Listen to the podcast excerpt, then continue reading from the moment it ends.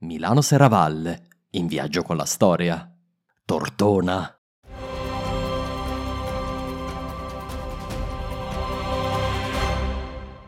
Tortona era probabilmente un centro degli antichi Liguri, ma divenne una colonia romana nel 120 a.C., con il nome di Dertona. La sua posizione era particolarmente strategica, posta all'incrocio tra la via Postumia, che da Genova andava verso Aquileia, la via Fulvia, che da Tortona portava a Torino, e la via Emilia Scauri, che andava verso le moderne Acqui e Vado Ligure. L'altura sulla quale fu costruito il castello era stata già fortificata dalla popolazione preromana dei Liguri, ma divenne un castrum romano e poi un castello tardo-antico, una delle posizioni strategiche chiave per dominare la pianura padano occidentale, il moderno Piemonte. Tortona ebbe un ruolo strategico durante le guerre contro i Visigoti, fu poi ulteriormente fortificata da Teodorico, re d'Italia tra il 493 e il 526.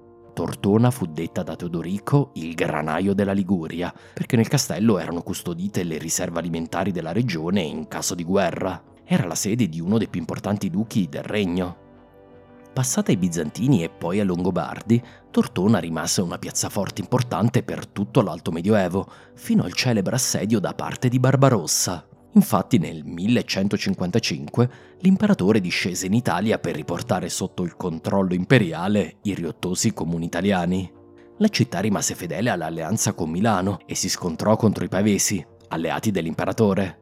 In una cruenta battaglia il comune fu sconfitto e posto sotto assedio. Dopo circa due mesi, il 18 aprile, il comune si trovò costretto ad arrendersi e la città fu saccheggiata e distrutta dai pavesi.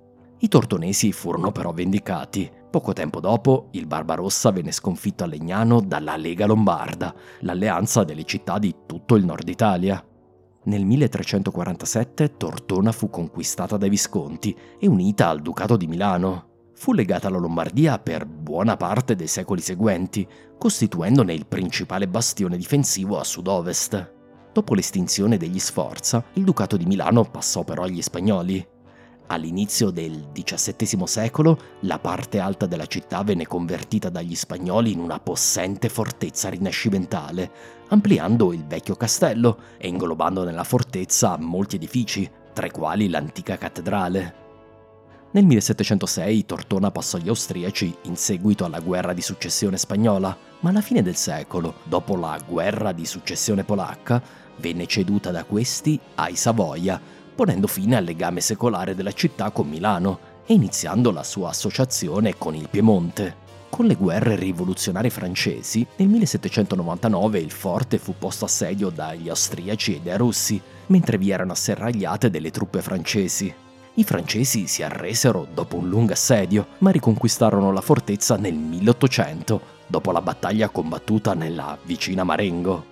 Nel 1801 Napoleone diede ordine di demolire la fortezza in modo che non tornasse mai più in mano nemica.